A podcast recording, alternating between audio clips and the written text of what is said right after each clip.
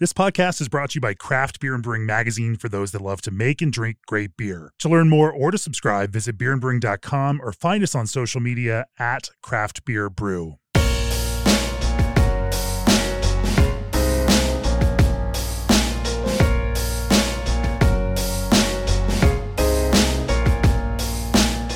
Joining me for this episode of the podcast is Anthony Tallman, co-founder and head brewer for Burgeon Brewing.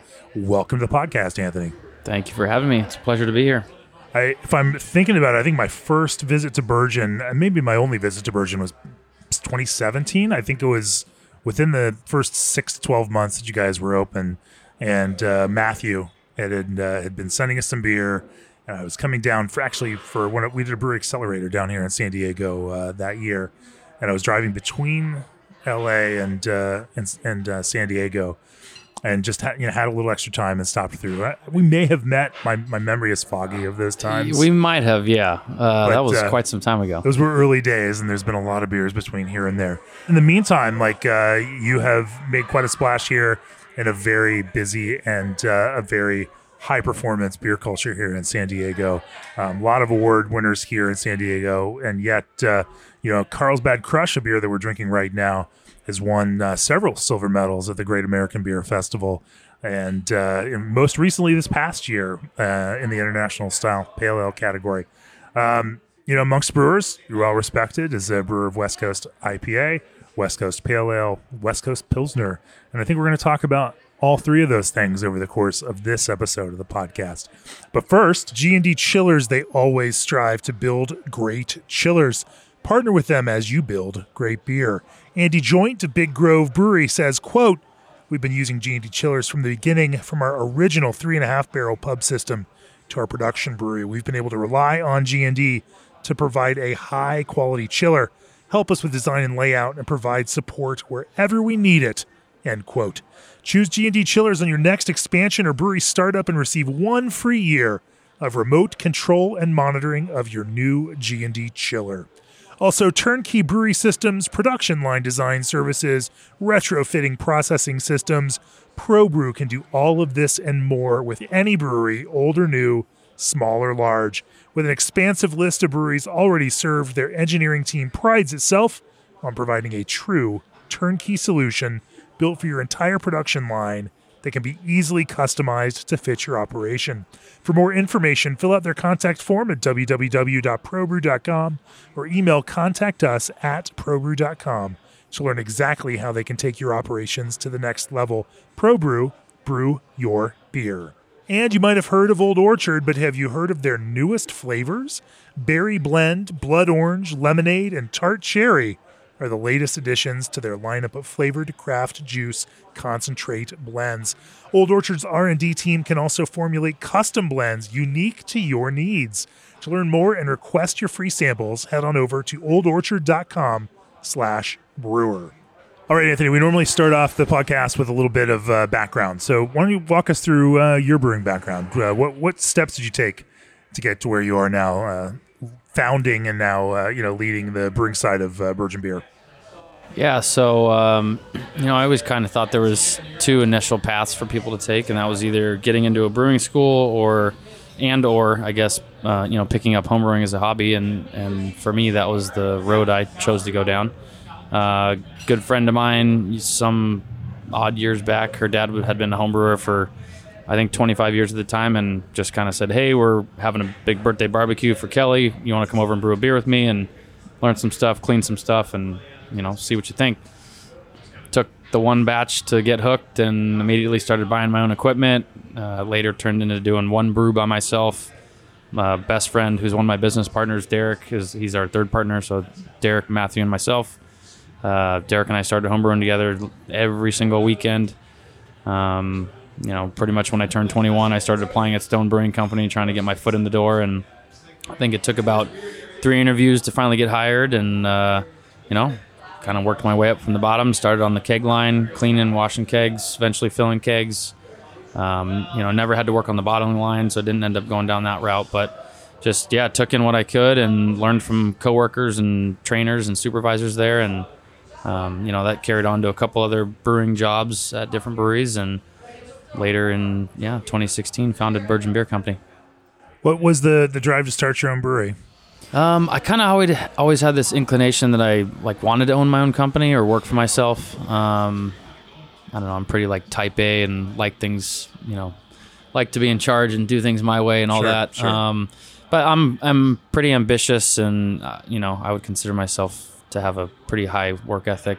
Um, and you know there just wasn't anything that I had found up to that point that I was so drawn in by. I mean there was jobs I knew I could have and I'd be fine with and I'd you know make a decent wage and all that. But you know I was in college at the time and I had been working at the local YMCA for I don't know probably at least five years at that point if not longer and um, just I just brewing drew me in so easily and so fast um, and it just kind of was a nice blend of the creative side of things and you know the science side of things and understanding why and how certain you know processes would change things um, yeah i mean i just i don't know almost felt like it was in my blood It's a tough market to then just you know walk into here in San Diego because there's a lot of experienced brewers. There's a lot of expectation if you're going to. I mean, it's one of the more crowded brewing markets in the entire world. And, you know, in terms of breweries per capita. Yeah. Um, how did you all, as you launched Burgeon, set about creating beer that was going to be noteworthy or uh, you know gain an audience here in, in San Diego. And you all are in the far north of San Diego County in Carlsbad, but uh, and well, I should say you were. Now you are. You have multiple locations throughout San Diego County, but but even then, I mean, that was a competitive area. There's you know great breweries like you know Lost Abbey, Pizza Ports and stuff you know up there. Um, you know now. World class breweries, you know, in your relatively immediate area. yeah i mean absolutely i you know on one hand uh, i feel so fortunate to have grown up in an area with world class beer that you're speaking of because those were definitely all the places that I did and still do continue to drink beer at. Um, and you know, I think as the passion grew stronger for me, and and like I said at the time, Derek, we were homebrewing together. Um, you know, all the great beer we had around us, I think it only just pushed us to want to strive to make as good a beer, if not better, if that was possible for us. Um, and yeah, so Derek and I homebrewed for like probably 10 years together before we actually got to the point of opening Burgeon. It was it was close to 10 years. And Matthew, my third partner, um, he was not in the industry whatsoever. He was just kind of a craft beer fan. Um, he was working a sales job at the time. I was at, I was brewing at Rough Draft Brewing Company in kind of the Mira Mesa area, and it was his territory. He came in and liked what he was having. Kind of, you know, we went to high school together, so he ended up shooting me a text and rekindled a friendship, I guess, and uh, kind of pitched the idea to me to start it off. And um, you know, I kind of said, "Hey, I've been doing this with Derek on the side, and we've already been talking about wanting to get our own thing going. You know, if if you're serious about it, then the three of us need to meet because you know I'm not going to do it without him. Basically, is what I said to him. Um, and yeah, and, and Matt was very serious about it and had already kind of seeked out interest and you know from the financial side of things, I guess. Um, and yeah, we were probably two plus years in the planning to get to opening and uh, started in Carlsbad, and now we're working on our fifth location. So what was the uh, what was the idea for the beer that you were going to make? Um, I mean, we pretty much brewed a little bit of everything when we were homebrewing. Obviously, growing up here and being accustomed to great West Coast hop forward beer, we knew we wanted to have a focus on that. Um, we also had this notion of like not wanting to, you know, we didn't want to have somebody come in and not be able to find something that they wanted to drink. So, you know, having a diverse list was pretty important to us. Um, you know, our our opening list was probably only about five beers when we first opened, but it ranged from a, a hoppy a hoppy rye amber ale, a cream ale, a West Coast IPA. Actually, I think we had two West Coast IPAs. Um, I'm blanking on what the fifth beer was, but You know, I recall a brown ale from you back in that era, even too. Uh, I know that that we had one at one point, but you also were making hazy IPA even in North County, San Diego, back in 2016, 2017. Yeah, our our very first can release, which was May of 2017, uh, was actually two hazy beers, uh, which was such a new territory for I think San Diego as a whole, um, and and very particularly for us. Um, giant learning curve brewing that type of a beer, coming from you know very clean, crisp, bitter forward, you know bitter hoppy forward West Coast beers. Um, lots of sleepless nights and definitely handfuls of dumped batches that we were not happy with and trying to figure out why things happened. Um, yeah, that that style has actually slowed down a bit for us, which you know, selfishly, I'm not opposed to. Seems like it's happening that way for most people uh, these days, or at least most in the western half of the country. Even for our readers, you know, even our reader survey uh, most recently, that uh, hazy IPA it's still up there, but uh, dropped down a little bit versus even Pilsner. Pilsner took took over the number two spot in our reader survey from hazy IPA. I don't know what that really means. If that's just our crazy subset of brewer audience that uh, maybe is leading the consumer market a little bit in that sense, but uh, but interesting enough to to see that uh, you know maybe some of that momentum is at least slowing.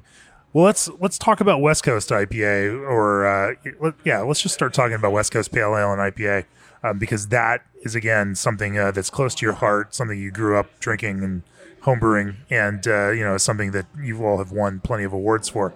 Uh, before we do that, streamline efficiency with Omega Yeast Diacetyl Knockout Series. The DKO series is comprised of eight familiar yeast strains engineered to knock out the formation of diacetyl before it starts. The strains you know now better. Available now for made to order pitchables at any volume. Contact Omega Yeast today at omegayeast.com. Also, ABS Commercial has been a full service brewery outfitter for 10 years.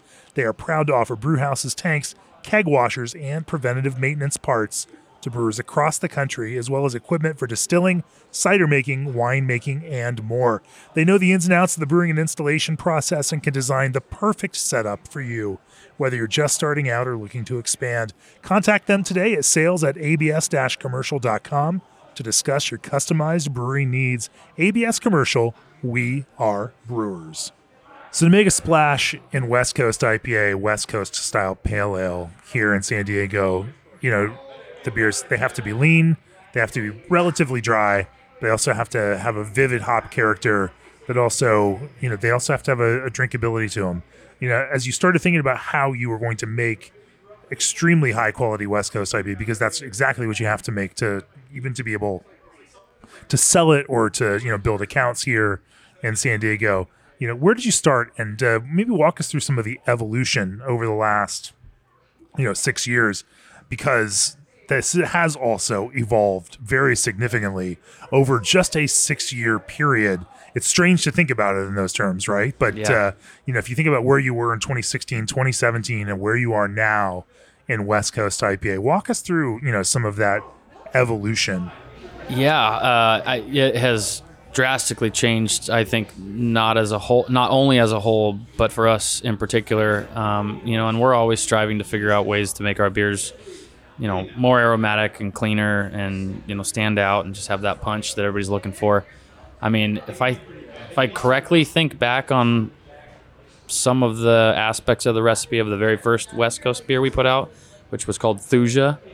Uh, there was probably four malts and three hops, and we literally fermented with French ale yeast, which I don't know if that even is Oh, in man. existence anymore. But you know, that was kind of us in the beginning trying to put out something a little different than what was going on because at that time, you know, I, I almost think the craft beer landscape was a little bit more cutthroat at that time than maybe it even is now here. Um, but I mean, now, you know, modern day speaking, like even Treevana, our flagship IPA, it's down to two malts, two hops, super neutral yeast strain, nothing, you know, out of the ordinary on that.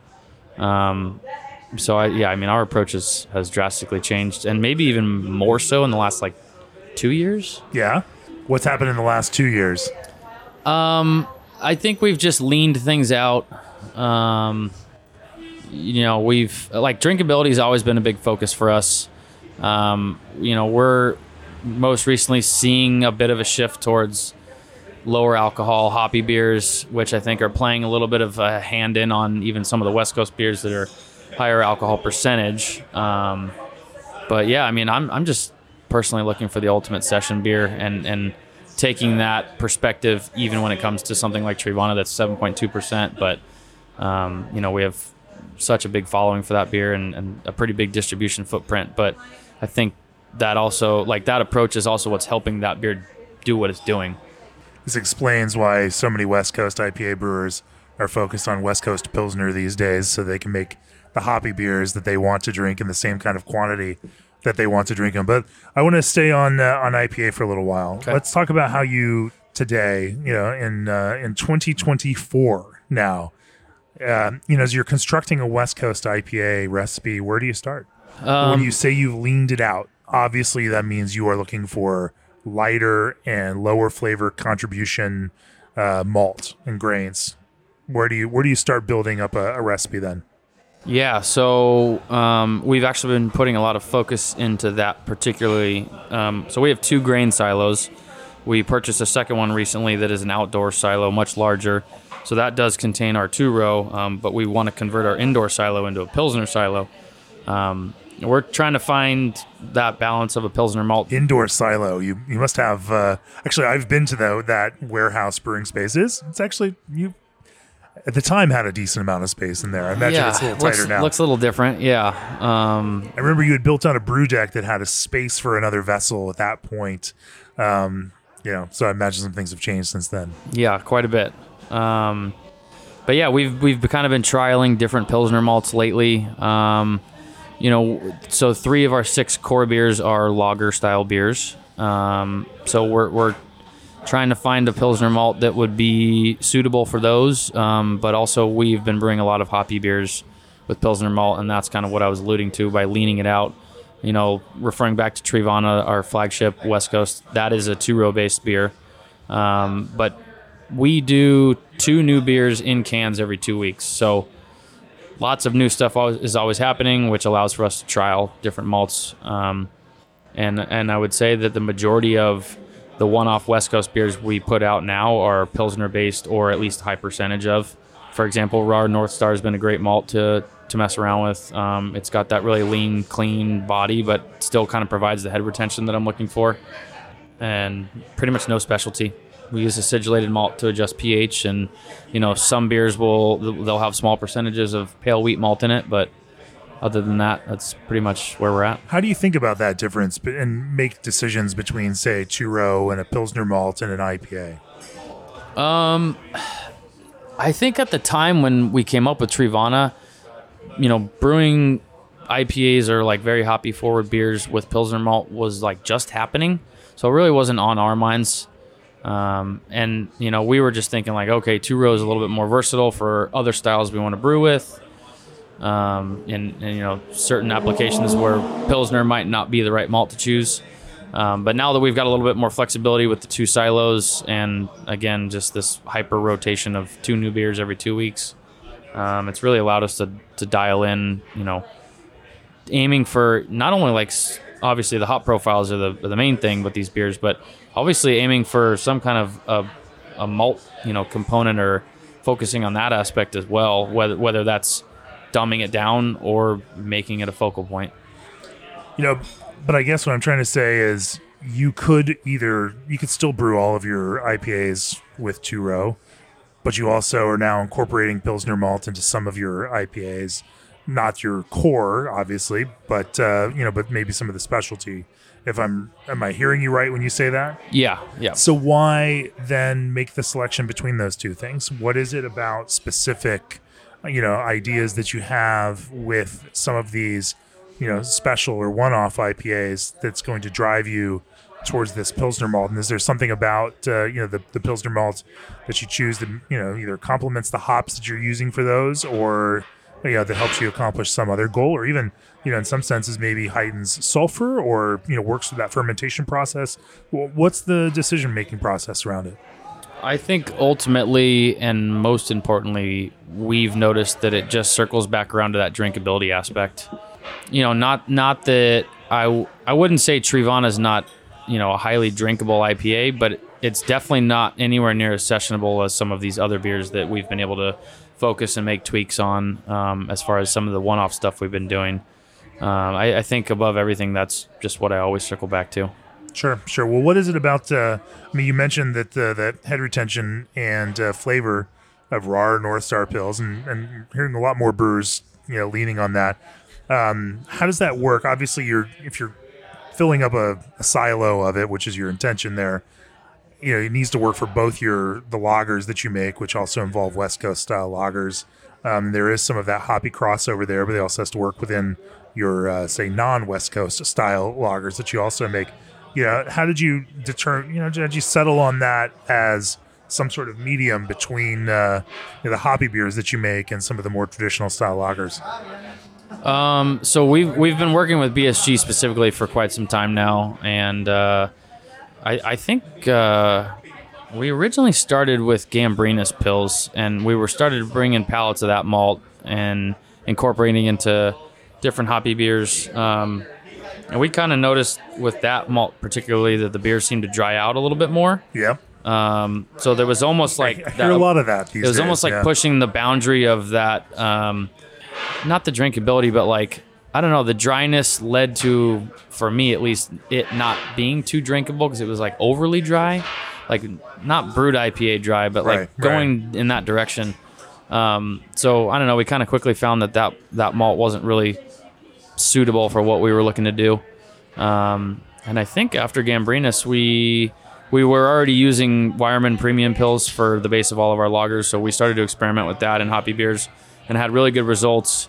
Um, the unfortunate side of that malt, particularly or maltster in general, is that we cannot get silo fills of it because that would be my clear decision. Um, but uh, yeah, that that led us to trialing Rahr North Star. Uh, it was a new malt at the time, or a new offering from BSG, um, and initially incorporated into some hoppy beers at lower percentages than maybe what we're doing now, just to kind of see how it would change things. Oh, yeah? Um, and and now that we're in the position where we're trying to dial in, you know, kind of one malt for all type of deal. Uh, we've been doing test batches with our three core lagers and then trialing Rahr's premium Pils as well. Um, we haven't finalized the decision yet, but North Star seems to be kind of the direction I'm leaning. yeah. Why that compared to some of the other Pils? Um, the few batches we've done lately of our core lagers with premium Pils, they seemed to have like the slightest darker color pickup Huh. over North. Star. I mean, when you look at the specs just on the website, they're pretty comparative. Um, I mean, you're talking like a couple tenths of Lovibond Sure, in either sure. direction, but um, you know, just for us, it's just like pour a pint visually in the glass. It's kind of got more of a hue to it. Um, yeah, I don't know. I, I And the San Diegans want it light, or they want it uh, a little bit uh, more golden. I think people are definitely in the direction of light. Yeah. Yeah. You know, there's uh, you know, you've got to brew beers for your audience, and so even if I want more color and body and and my lager, uh, doesn't mean that that's what's gonna sell for you all. No, that's interesting. You know, do you ever, you know, do you ever vary that malt based on hops that you're using? We haven't really yet. Uh, I would say though that some of the beers we've done recently uh, definitely That's the old Z- Zach via Evan, you know, kind of, uh, you know, a pathway there, um, level of wonkiness. I'm just just curious about. It. I yeah, know that I, uh, I've- I'm familiar with that. you're, yeah, you're playing in the same uh, the same field, right? Yeah. Um, we I've noticed that with certain hops um, that you know, in my opinion, lean more towards the pungent side. Um, you know, Riwaka, Nelson. I would even put five eight six in there, maybe Mosaic to a certain extent. Um, you know, I almost prefer a touch more of that malt backbone. I think Yeah. like for example, we did a beer uh, about a not quite a year ago with uh, Win from Wondrous. It was 100% Weyermann premium Pils, and we, it was Riwaka and Mosaic, and it was like almost too lean for that hop profile. So Right. it was a little bit whacked out on the balance for me. Um, so in that case, you know, something like a Rahr North Star might have been more of a suitable Pilsner base. Sure, sure. Well, let's walk back. Uh, you know, we've now we've built a, a malt base for this. As, you, as you're thinking about, you know, designing one of these, uh, you know, special IPAs for your normal every other week's, you know, schedule. Um, you build a malt base. Where do you go from there? Um, I would say our hopping schedules have have changed a little bit lately. Um, for a while, we actually when when our beers were all two row or dom, predominantly two row, um, we had a lot of beers that were like thirty minute boils only, and we would do Really? a first wort hop edition and whirlpool only. Um, I think I think we're kind of starting to realize that there just wasn't enough layering involved. And so, you know, several of those recipes have changed since then, um, and we've been trialing that more so with the one-off one-off beers before we make any tweaks to anything in the in the core realm. Um, but yeah, I mean, now we're kind of back to 60-minute boils, still sticking with the first wort additions, just kind of like that that bitterness that brings in. Um, What do you use for first wort? that depends on the beer. Uh, I mean, we don't we're, we're not traditional in the sense of you know we don't do any sort of like an extract just to get the BUs or have It's like a a specific Magnum varietal. No, Okay. yeah, which I mean that's kind of how it came up through Stone. It was you Sure. know we were like Warrior or Magnum, and that's how we're gonna lay our bitterness base. Right, and, Um, no, so yeah, I mean like Treevana for example, that's an Amarillo first wort. Um, it really just kind of depends on the profile and you know what we're looking to get out of the hot side. What when you when you say what you're trying to get out of the hot side, what are you? If you use Amarillo, you know, as a first wort hop, what are you trying to get out of that? Because that's now cooking for a long time, you know, 60 minutes, you know, through that whole process. Yeah, so I- like the typical alpha acid range for Amarillo. I say Amarillo. I know everybody says Amarillo. I don't know. It's like it's a Spanish word in my head. So I, uh, but yeah, I, You do you. I, I like the IBU or the uh, alpha acid range on that hop from year to year. Um, you know, it's it's typically in like the seven to ten percent, so it's not super high. I don't think we're getting like too much of an aggressive bitterness with that first wort addition. You know, we're obviously paying a little bit more attention to that hop from year to year because it's in our main core beer. Um, but you know, really, we always kind of worked backwards, like whirlpool back with with being able to do a little bit lower of a BU addition on the first wort with something like Amarillo, we can really pack in on the whirlpool side. I love it that you work back from that. Talk, talk to me about that process. So when you're building, you know, I normally go linear and start at the front and walk through the end of it, but you build it. If you're building a hop, uh, you know, recipe for a beer, you know, how walk through the way you do it, starting with the whirlpool Yeah, I mean, or what- dry hop. Do you start with a dry hop and then go to whirlpool? I don't. Uh, we we have done that. Yeah. Um, we yeah, we actually did a really interesting beer several years back that we've rebrewed and definitely made changes to over the years. But it initially started out as like a, hey, let's see what we can do with a beer that's dry hop only and what that BU might come back at. And at the time, it was a beer we brewed with some old coworkers of mine from Stone. We had Stone test it, and it was literally dry hop only. It was a 30 minute boil, nothing on the hot side, three about a three pound per barrel dry hop, and it came back at 49 IBUs. Really? Not to my palate, Right. but that's Te- tested, not tested what- theoretical. what it not spit- what it spit out, Not yeah. sensory. Yeah. um, and I think that kind of got the wheels turning. You know, not not that when we write a How recipe, did it test that high with that? You wouldn't think that dry hopping would add that much testable. I was blown away, and and I believe at the time that beer and that batch was like we dry hopped it at 50 degrees, and it wasn't like it was super active and Right, warm during right, right, right. fermentation. Um, and like I said, we've changed that beer, you know, the times that we have rebrewed it, and so I'd be intrigued to maybe retest it. I mean, we are doing some hot side hops on that beer now, but um, yeah, it was it was just an interesting experiment. I mean, it was it definitely lacked something. Um, I mean, aromatically, it was fantastic, but you know, just it was lacking some of the mouthfeel. It obviously lacked some of the balance because it didn't have the true bitterness to it. True bitterness. Yeah, like bitterness that you can really like feel on the tongue. Okay. Um, but that beer basically was what kind of got the wheels turning with like the whole working backwards thing. Okay. Um, and I mean, when we write recipes now, it's not like I'm plugging in a dry hop and saying, "Oh, I'm getting 20 IBUs out of it." I don't. Right. I don't calculate that in. Um, I try to keep in mind like what we're using and maybe what kind of a you know added punch that may be providing to the beer. So you haven't adjusted your brewing software, knowing that you're probably getting more BU contribution there in the dry hop. No, we haven't done that. Um, but yeah, I mean, I, I guess Whirlpool was was always a huge focus for us. I mean, Carlsbad Crush, what we're drinking right now, is literally a Whirlpool only. Uh, this beer is still only a 30 minute boil. Um, and you know, I, to my palate, has a pretty nice balanced bitterness to it. Yeah. Um, but maybe that's why it you know doesn't fit in that American pale category. International style. Yeah. Um, I mean, just put enough mosaic in it. You can call it international style, right? That's what it is, right? yeah, mosaic, yeah. mosaic cryo. Yep. Yeah. oh man. Um, so, you know, this is a whirlpool only beer. Lots and lots of mosaic and mosaic cryo in the whirlpool. nothing earlier than that. But and yet a 30 minute boil. That seems like such a minimalist approach to making West Coast IPA. Yeah, so full disclosure, this beer, when it was very, very first brewed, was intended to be a hazy beer. Um, so that was where the whole whirlpool only idea first came Sure, from, and sure. the short boil because we knew we were trying to keep the bitterness down. Um, and and when we first brewed this beer, it the dry hop portion of it was completely all at knockout, and at least my theory is, and it happened over and over again because we kept pushing it and pushing it, and trying to figure out why. I think the quantity at which we were dry hopping at the knockout stage was so heavy that it it was what caused the beer to drop bright Right. because at the time we were using you know a variant of London three, and uh, the first batch came out and it was I mean nearly as bright as what you're looking at right now, but it was fantastic, but we couldn't figure out why it wasn't hazy, and so it took a few batches to kind of understand it a little bit better, and then uh, it transitioned to like well let's just make it a West Coast Pale Ale because the flavor is fantastic.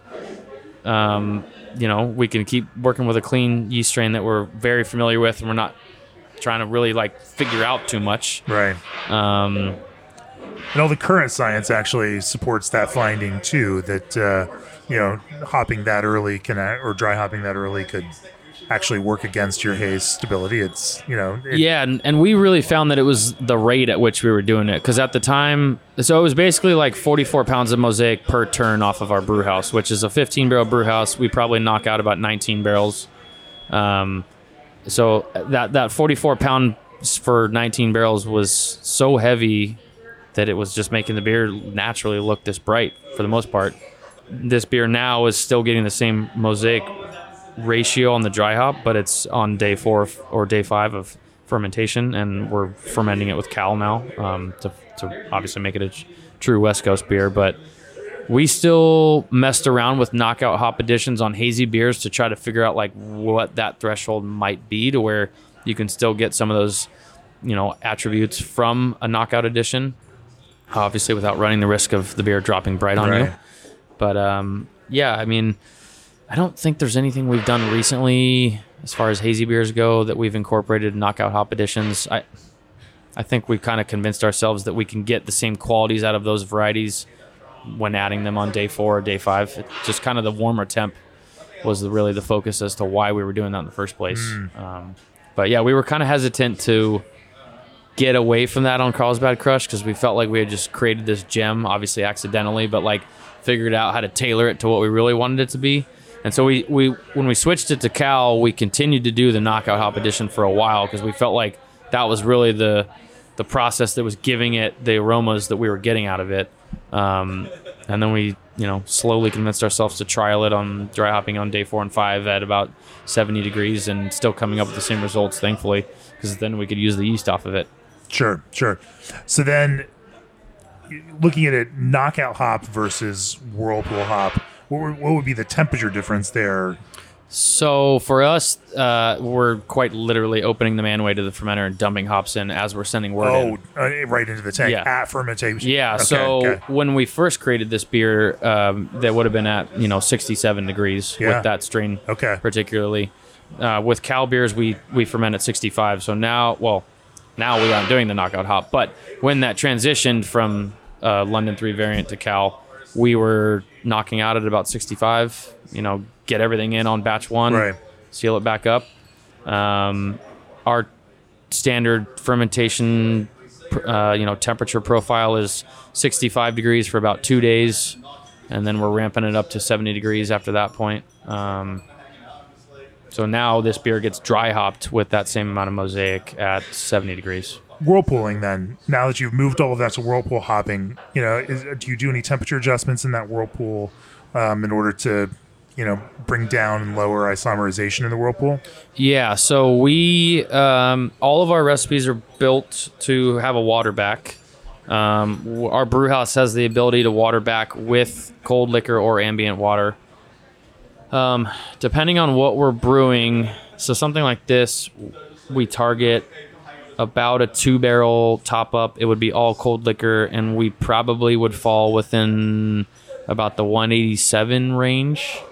Um, you know, because it is a West Coast beer, and we've obviously changed lots of things over the years to focus on this beer specifically being West Coast. Um, we're not trying to go too low or too too low, I should say. Right. With the whirlpool temp, like we do want some of that isomerization, especially because we aren't putting Right. kettle hops in upside. Sure, technically. Sure. Um, you know, we still target that with something like Treevana that is getting that first wort edition and a 15 minute edition prior to the Whirlpool edition. Um, but yeah, we, we basically target about a two barrel cold liquor top up on our West Coast beers. Um, hazy beers a little bit lower, like try to hit maybe more like the 180 mark. I'm curious what the you know obviously since you're doing this both both ways, what the difference is between say a Treevana that has some of these intermittent hopping uh, you know pieces coming in during that hot side versus this all whirlpool side. I want to talk a little bit more about that, but first, SS Brewtech was founded by a group of home brewers and craft brewers dedicated to bringing an engineering first approach to brewery equipment. SS brewhouses are used to formulate new beer recipes at some of the world's greatest breweries and are the cornerstone of many local breweries. To learn more about SS Brewtech's innovation list, head on over to ssbrewtech.com. And have you heard of Christian Hansen? They're the fermentation experts with over 100 years experience in dairy and wine. They're now bringing that knowledge of microbes to brewers with their Smart Bev range of frozen liquid yeast and freeze-dried bacteria. This portfolio allows for consistent performance at the brewery and produces a range of high-quality brews. Reimagine what your beer can be. Go to chr-hansen.com. That's chr-hansen.com to learn more on the Smart Bev line of products. Also, everyone's talking about the 2024 California Craft Beer Summit, March 12th through 14th in Sacramento. And with their speaker announcements, it's easy to see why. Kicking off the summit as keynote speaker is Rob Tod, the pioneer who built Allagash Brewing. Alongside him is the opening session is Christopher Shepard from Beer Marketers Insights with the latest industry insights in craft beer. Check out the full schedule at the website cacraftbeersummit.com. All right, Anthony, I want to talk a little bit about this difference. You know, obviously, since you're doing it, like I said, you're doing it both ways. Um, you know, how would you define the difference in, in hop flavor, you know, with some of this kind of more intermittent and maybe slightly more traditional hopping method versus an all whirlpool method? And does some of that change with the actual hops that you're choosing in each of the individual beers? Uh, I definitely think I think lots of things are varietal dependent. Um, I mean, yeah, we've we use mosaic quite a bit. Um, you know, we feel pretty familiar with that hop, whether it's hot side or cold side. So I, I guess we kind of use that as like our ballpark or our, our main reference point of where to start with, you know, examining other varietals. Um, you know, one thing that always, I guess, I was a little we- weary of with this beer specifically, or anything that was only whirlpool hopped, is just like shelf stability. Um, you know, we've been pretty fortunate that we're in a position where a lot of our beers don't make it to the point of concern, I guess, from from my myself and my standard. But I think the lower ABV hoppy beers we do, you know, we almost have to put a little bit more attention into how we layer the hops to help those beers kind of have the legs that they might need. Um, you know, we, I was drinking Tinnies earlier. I'm not sure if you had one, but Tinnies, Tinnies was an XPA that we did with uh, Balter Brewing out of Australia.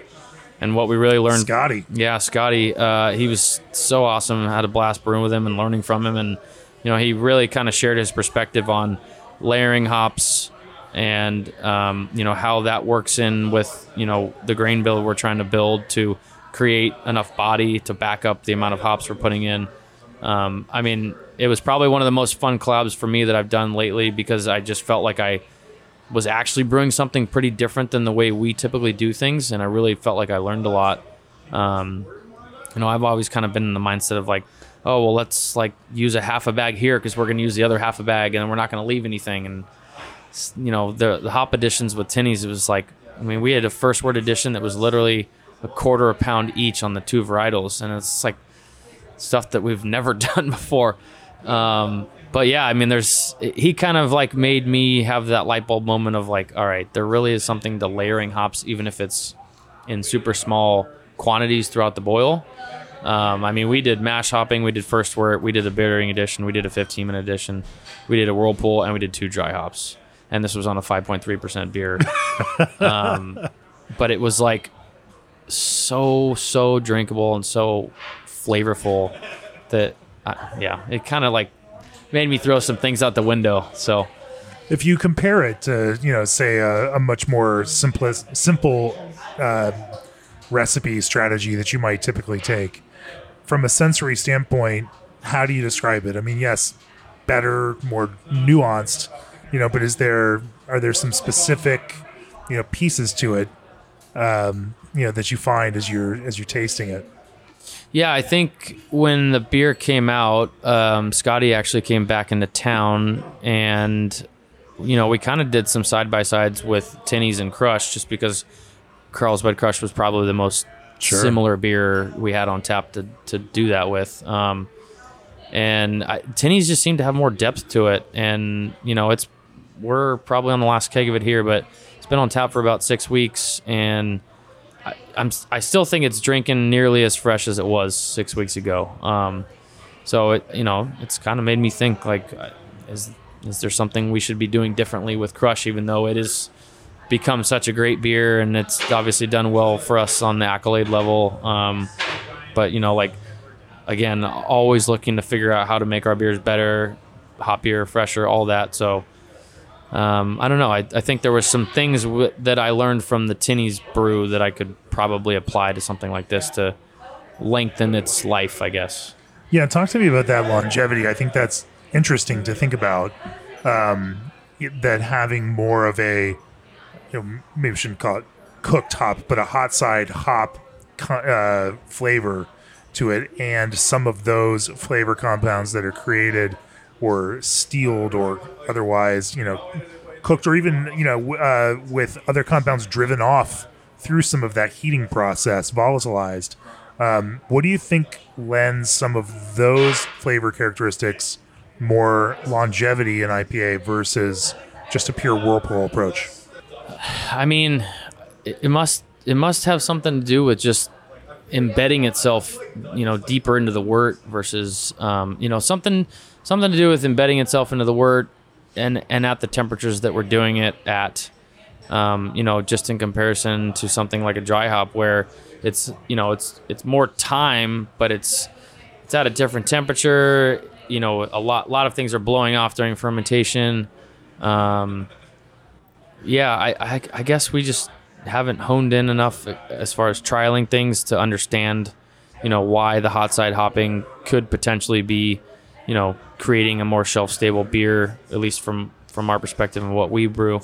Um, you know, but but we we we are distributing beers, um, you know, in cans and kegs, so it's definitely a focus for us to make sure our beer is tasting as good as it can from the day it goes out the door to the you know last pint of the keg or the last four pack out of the case. But um, yeah, sure, sure. Well, let's talk a little bit about building hot blends you know, obviously within this West Coast, uh, you know, both West Coast Pilsner and West Coast IPA and Pale Ale kind of spectrum, um, there's some commonalities between those. Obviously, you lean heavily on Mosaic. Lots of brewers do. Um, general go to there. You all use a fair amount of New Zealand hops in your blends, you know, whether it's West Coast IPA or West Coast uh, Pilsner for that matter. Um, you've got a pretty standard brand uh, of West of a New Zealand Pilsner here. Um, talk to me about how you you know creatively build those blends and uh, you know how you then think about layering hops in order to to build a cohesive flavor out of some of these hop fla- uh, families. Yeah um, we definitely been brewing a lot more west coast pilsners lately which has been fun from you know one side of it. Um, it's great to see the consumer wanting the lower alcohol but still hop focused beers. I think those are definitely trickier beers you know, for us as brewers to really hone in and nail down. Um, you know, I think oftentimes a consumer who may not have any sort of brewing knowledge is just like thinks it's an easier beer to make because it's less alcohol sure, or whatever. Um, completely the opposite from my perspective, but um, yeah, as far as hop blends go, I think you know we're pretty familiar with a, good chunk of varietals. There's a lot of stuff that we don't use. We've been a pretty heavy user of New Zealand hops since about 2018, which is when our relationship with Freestyle Hops started. Um, you know, we've been fortunate to be a part of hop selection down at their farm, uh, 2019, and, and most recently this year I was down there. Um, there's just such a unique characteristic to all New Zealand hops, and then obviously individually as you start to dive into them. Um, but I think our bigger focus lately has just been on, you know, alternative hop products and trying to find or figure out how we can incorporate those. Um, I'm kind of on the argument of like they're not supplements, but they're, you know, they're you want to incorporate them with something like a normal T90 pellet or a cryo pellet. Um, you They're know, not replacements, but they uh, Yeah, can that was the word I was looking They for. can add some Thank you. extra character to it. Yeah, so I mean, we've been more recently messing around with Freestyle's Sub Zero Hop Kief, um, which is like a full cold side flowable hop product. I'm sure you're familiar with. Uh, beer we have on tap right now, Chili Bin, is a New Zealand style pilsner that's uh, Nelson Nectaron and Nelson Sub Zero Hop Kief. Um, you know, we're kind of finding that a product like that's it's adding a hop flavor and punch to it, but like the oil and mouth coating effect is you know something different that you may be not getting out of a T90 pellet, and you know maybe you're getting that a little bit from a cryo pellet, but I think there's some kind of a marriage between all the forms of hops that you can find cool balance So you with. actually need some of that vegetal and polyphenol I- type character then. I think so. Yeah. How you know as you're doing it now, how do you balance some of those things? If you're using some of you know whether it's intense cryo or you know something like the hop kief, you know how do you think about like you know layering in some of that in a different format? You doing 50-50 blends? You uh, leaning one way or another? Obviously, these are more intense in terms of of character, but Yeah. Um, I mean, we're still. Or, and is there a time? You're, were you only talking about dry hop here, whirlpool? Are there some that work better in different kinds of timing than others? We so the Sub Zero hop kief we have only used basically about mid fermentation dry hop. Um, Freestyle recommends that that is added below 140 degrees. Um, we've never trial. Oh, that's not true. We we trialed once dosing it completely cold side, like as a dry hop addition, essentially in a bright tank. Um, we took I our. mean, you are here in San Diego, and North Park's only a, Yeah. a few blocks away here. Uh, We uh, we took our Mexican style lager and dosed it with a small amount of the Motueka Freestyle Sub Zero Hop Kief to kind of, you know, give it that like we added a lime to your beer, but we didn't add a lime to your beer right, characteristic. right, yeah. Um, turned out pretty cool. That was the only application where we added it completely post fermentation. Anything else we've done has been hoppy style beers. Um, you know, typically adding adding it on day three or four of fermentation. You know, like like you said, it's it's not a replacement product for us. We're still going to be heavy on T90 and cryo. Um, you know, we kind of observe cryo as you know we're going to use it at about half the rate we would with T90. Um, Freestyle supplies these bottles at a 275 mil or a, or an 1100 milliliter bottle, but basically it's in a, like equatable to 11 pounds or 44. Um, you know, we're just we're adding it in as if it was just an extra 11 pounds on the dry hop we were already doing. So you know, something like Chili Bin was technically dry hopped at a slightly higher rate than maybe some of our other beers might have been, um, but that was just out of you know pure curiosity to see what that product could bring to the table.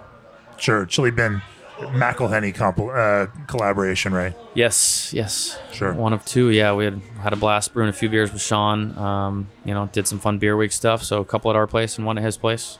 Nice. Well, let's. I want to talk a little bit about. Uh, well, we should still dive into dry hopping because we haven't fully talked about fermentation and dry hopping. You talked about, uh, you know, timing there, and now, you know, but but let's talk about on West Coast IPA, um, Carlsbad Crush. What's what's the dry hop look like on that? Uh, that's all mosaic, and it is dry hopped pretty much consistently on day five. Um, we kind of found day five was the optimal time for harvest, but still with a little bit of activity left. So it's to- day five because you can pull yeast off on day five, and then you can just dry hop it after you've pulled yeast off. Yeah. and it all works together as a process. Yeah, that's that's our main goal is um, you know finding that optimal time of let's make sure we can reuse yeast when and if we need to, and you know get those hops in there when it's still slightly active at the warm side of the tail end of fermentation. And uh, how many points away from you uh, are you from terminal when you start doing that? Um, one at the most. Right, right.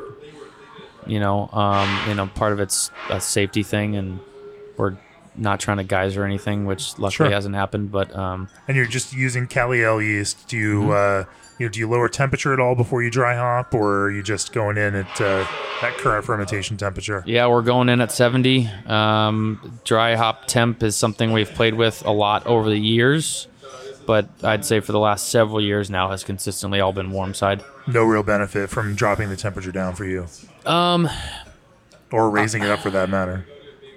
Yeah, we're not really going above 70. Um, for the hazy beers that we want a little bit more of that fruity ester profile, we're at like 72 or 73. Right, right. Different yeast strains, so it, it- it's going to act a little different. But we trialed a lot with like certain varietals at certain temperatures. So Treevana, going back to Treevana, for example, for a long time, the Mosaic was always warm, day five.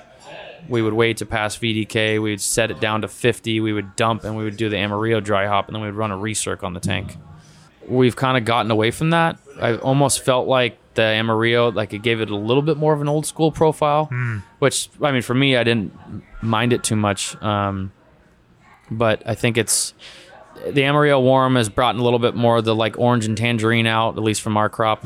And uh, it's also brought a little bit more of an ease and a quicker process to the dry hopping process for us. Um, you know, it seems like we've been able to cut a couple days down by just getting it all in one charge and wait until it passes VDK and then moving along. Um, Nelson was another one that we trialed a lot with at lower temperatures. We do a beer called Clever Kiwi, which we've been making for years, and you know, I, I guess unbeknownst to us at the time, it was kind of like a New Zealand Pilsner. Um, we were dropping that beer down to 50 for dry hop, and we just really, really liked the New Zealand or the Nelson character we were getting on that beer. Really? So that kind of translated into the beers we were the, the IPA beers we were doing that had Nelson in them. You know, so whether there was if it was only Nelson or if it was Nelson and two or three other varietals, the, the other varietals would go in first. We'd pass VDK, we would step it to 50, we would dump hops, get the Nelson charge in, and then run a recirc on the tank. And I think maybe looking back on it now and just having more experience with all of it, um, you know, it could have been crop dependent, but it seemed like at the time we were getting a little bit less of that like diesel dank out of the Nelson and a little bit more of the fruitiness, uh, which was what we were going for. Um, but now I'd say for the most part, everything's getting dry hopped on the warm side with a little bit of fermentation left. Sure, sure. What's your, you know, what do these typically then finish at? Is and uh, I mean, it's just West, it's Cali Ale yeast, so it's going to be in that what you know two range. Yeah, so um, the lower alcohol beers, we try to get them not to dry out quite as much. Um, again, just going back to trying to find that balance and, and create the drinkability. You know, something like Crush, we target about two Plato. Um, the West Coast IPAs were at about one five. I'd say our standard range is one four to one seven is pretty much what we're falling into for most things. Um, West Coast Pilsners were about two Plato range. Um, although we did do a rebrew of our Highland Park collab, which was called Park Pass. Um, used a yeast strain that you know wasn't unfamiliar to us, but it wasn't something that we had in our cellar, you know, often over the last several years.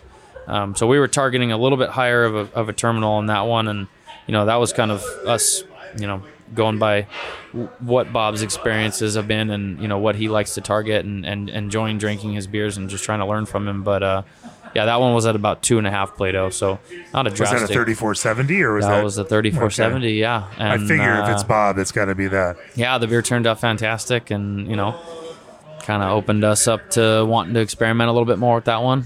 As we finish up here, let's talk a little bit more about West Coast Pilsner. Just uh, you know, as you define it, how do you find the right kind of balance between pungent West Coast hops, these kind of hops that we all have an expectation around via IPA, and building balance within you know this kind of light pil- well Pilsner structure, which isn't always light. I shouldn't say that it's always light. There's there are plenty of Pilsner beers. In fact, the original Pilsner beer, Pilsen, really not necessarily a light beer in that sense. Kind of a golden rich Yeah. beer. Um, as you define it now, knowing that your West Coast audience here in San Diego wants very pale, very pale and light-bodied Pilsner beer, you know, how do you build the right kind of balance and uh, find that balance with these pretty intense West Coast hops? Um, I guess I started with like somewhat of a pale ale approach. Um, Yes. I, mean, pale ale is my favorite. I've been trying to popularize cold, popularize cold pale ale. Yeah, And, I mean, uh, I I think yeah, ultimately that's But thank you probably more it. what Thank we're like admitting it. making. Right, right. Um, but yeah, we uh, I mean, pale ale is my favorite beer category, like hands down. Um, so a lot of a lot of the West Coast Pilsner beers we've done have been a blend of two row and some sort of Pilsner malt. sure. Um, you know, just touching back on Park Pass with Highland Park, we did a two row and Weyermann Barke Pils blends.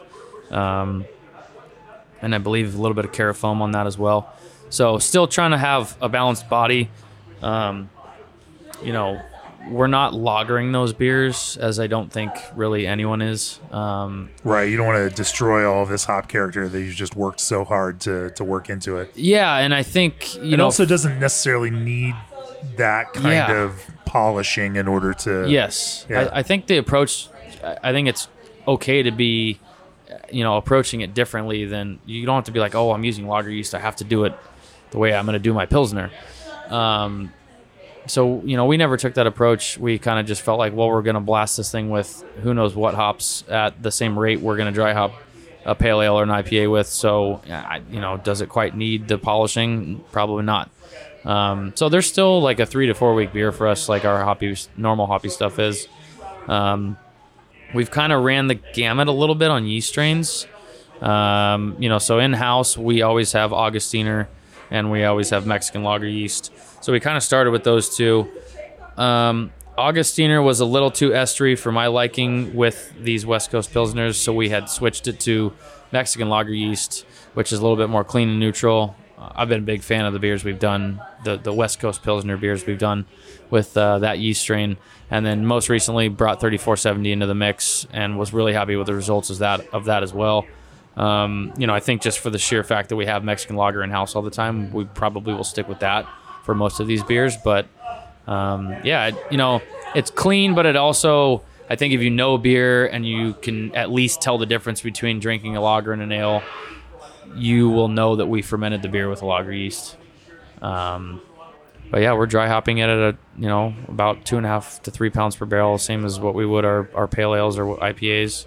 It's intense. Um, we're still fermenting. We're starting the fermentation on the cold side, and then uh, ramping them up on like. I'd say they were landing around day four or five. It just depends on where we're at with fermentation. Um, but then getting dry hopped on the warm side, which warm side meaning probably 62 degrees. Sure. Now your Pilsner yeast, or sorry, your lager yeast in general, is going to likely produce a little more sulfur, you know, than your Cali Ale yeast. How do you balance, you know, say that sulfur contribution from the fermentation, you know, against some of the kind of sulfur compounds in the hops themselves? Uh, you know, do you think about that, and do you try to, you know, alleviate that in any way, Yeah. or um, amplify that? I, sh- you know, We so I think I think 3470 probably produced a little bit more sulfur than the other two strains that we were more familiar with. Um, Augustiner seems to be a pretty low sulfur producer, and then Mexican Lager I think is even less of a sulfur producer. At least the strain we're using particularly. Um, so you know I don't know if we just got kind of lucky, and the beers that we've done so far haven't had too many sulfur issues. Um, you know, there's there's ways you can go about scrubbing it out using some copper scrubs. I didn't mean to and- imply sulfur issues. I love a good sulfur, uh, you know, character. Yeah, yeah, yeah. My, I, I know what you my lagers. So, uh, you know, I wasn't implying it was bad. I'm just curious how you think about balancing those kinds of things. Yeah, um, and I, I think you know one of our brewers is uh, he's a little more sensitive to sulfur than I am because there have been at least two West Coast pilsners in the last I don't know three months or so, and he's like, well, I kind of had to give it a week or two. You know, it was a little, little. I was picking up some sulfur on that. I'm like, really? You know, and it always kind of like makes bums me out or something if I'm not picking it up. But then he'll come to me a couple days later and he's like, I don't know, I don't know, maybe I was wrong. And I'm like, well, I don't- I don't think you were wrong. Like it could have changed in that few day period. Who knows? Sure, But sure. um, yeah, I mean, luckily, you know, there are some remedies if if we're experiencing, you know, over than desired levels of sulfur at the time of packaging.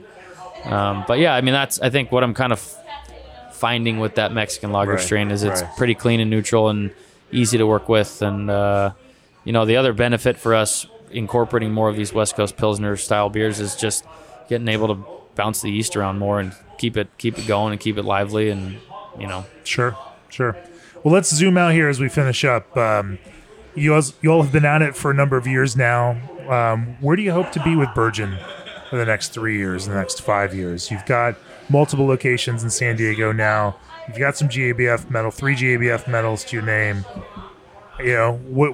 What's next for you from a brewing or a business uh, standpoint? And uh, what do you ho- hope to achieve? Where do you hope Burgeon to be in the next three to five years? Yeah. Uh, so yeah, we're in the midst of uh, working on our fifth location, another another tap room location. So um, you know, for us, it's always been a focus to grow the business from within as much as we can. Um, you know, we, we do thoroughly enjoy bringing on people that are great assets to the company, and, and we've been fortunate to do that up to this point. Um, we're, we're completely self distributed. You know, most of our beer stays in San Diego County. Um, you know, so for us to grow the distribution and sales team that we have is, you know, I feel pretty proud of. Um, it's a it's a pretty tough and difficult thing to to manage on your own, and not a lot of people have been fortunate doing it. Doing it. Um, yeah, I think you know we've established a very solid lineup of core beers. You know, the the fresh and new is uh, is something we've always put focus and emphasis on, emphasis on, and, and I don't see that going anywhere. It's been, you know, it's been a great um, you know thing to incorporate into our business model for for not only our in-house customers but you know our, our out-of-house customers as well. Um, I I think we're we're we're getting to the point with the equipment we have where it's becoming a little more difficult to experiment with things. Um, you know, there's always a constant need for I need another tank of this or that, so it kind of pushes things to the to the wayside. But um, we've got a couple things that we're looking at doing next year in house and getting some equipment in to allow us to continue experimenting, continue trying out new products, trying to stay relevant. I mean, there's just so many people out there that want what's new and what's next, and you know we're fortunate to have the loyal loyal customer base with the core beers as well. But um, yeah, I mean, I think our focus is it's it has been and will remain San Diego. Like there's so much room in this landscape here. It, it sounds crazy to say that because there are so many breweries here, but um, you know, we feel like we have a great product. We feel like uh, there's a lot of great things to get behind with our company, and and we have a great team. Um, you know, I, our team is why we are where we are, and uh, you know, continue hiring the right people and growing within this landscape. I think we'll be just fine in the next few years. Well, that sounds like a great place to bring this to a close. Just a reminder: choose G and D chillers on your next expansion or brewery startup and receive one free year of remote control and monitoring. ProBrew's engineering team prides itself on providing true customized turnkey solutions. Try Old Orchard's newest flavors like berry blend, blood orange, lemonade, and tart cherry, or have their R&D team formulate a custom blend just for you. Omega Yeast's Diacetyl Knockout series is comprised of eight familiar yeast strains engineered to knock out the formation of diacetyl before it starts. ABS Commercial are proud to offer brewhouses, tanks, keg washers, and preventative maintenance parts to brewers across the country. SS Brewtech is dedicated to an engineering first approach to brewery equipment and powers R&D at some of the world's greatest breweries. Christian Hansen's Smart Bev range of frozen liquid yeast and freeze-dried bacteria allows for consistent performance and high quality. And don't miss the 2024 California Craft Beer Summit, March 12th through 14th in Sacramento. And of course, if you've enjoyed this episode and any other episodes of the podcast, go to beerandbrewing.com, click on that subscribe button, um, show us that this content matters to you, and we depend on your support to keep bringing to you week after week after week. Uh, reminder we've got a brewery accelerator event for breweries and planning coming up in Austin, Texas this March. Uh, if you are considering opening a brewery or on your path to do that, or if you've just opened a brewery, go to breweryworkshop.com and check out the information about that event.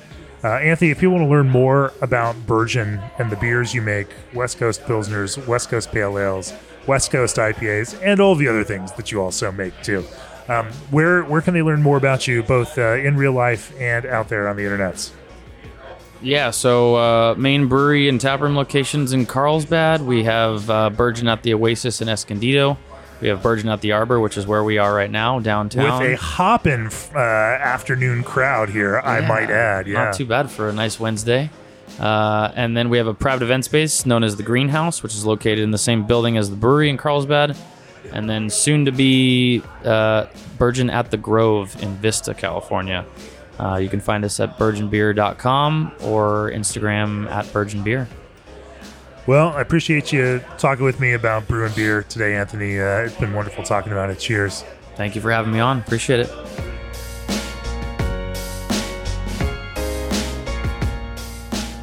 This podcast has been brought to you by Craft Beer and Brewing Magazine for those who love to make and drink great beer. To learn more or to subscribe, visit beerandbrewing.com or find us on social media at Craft Beer Brew.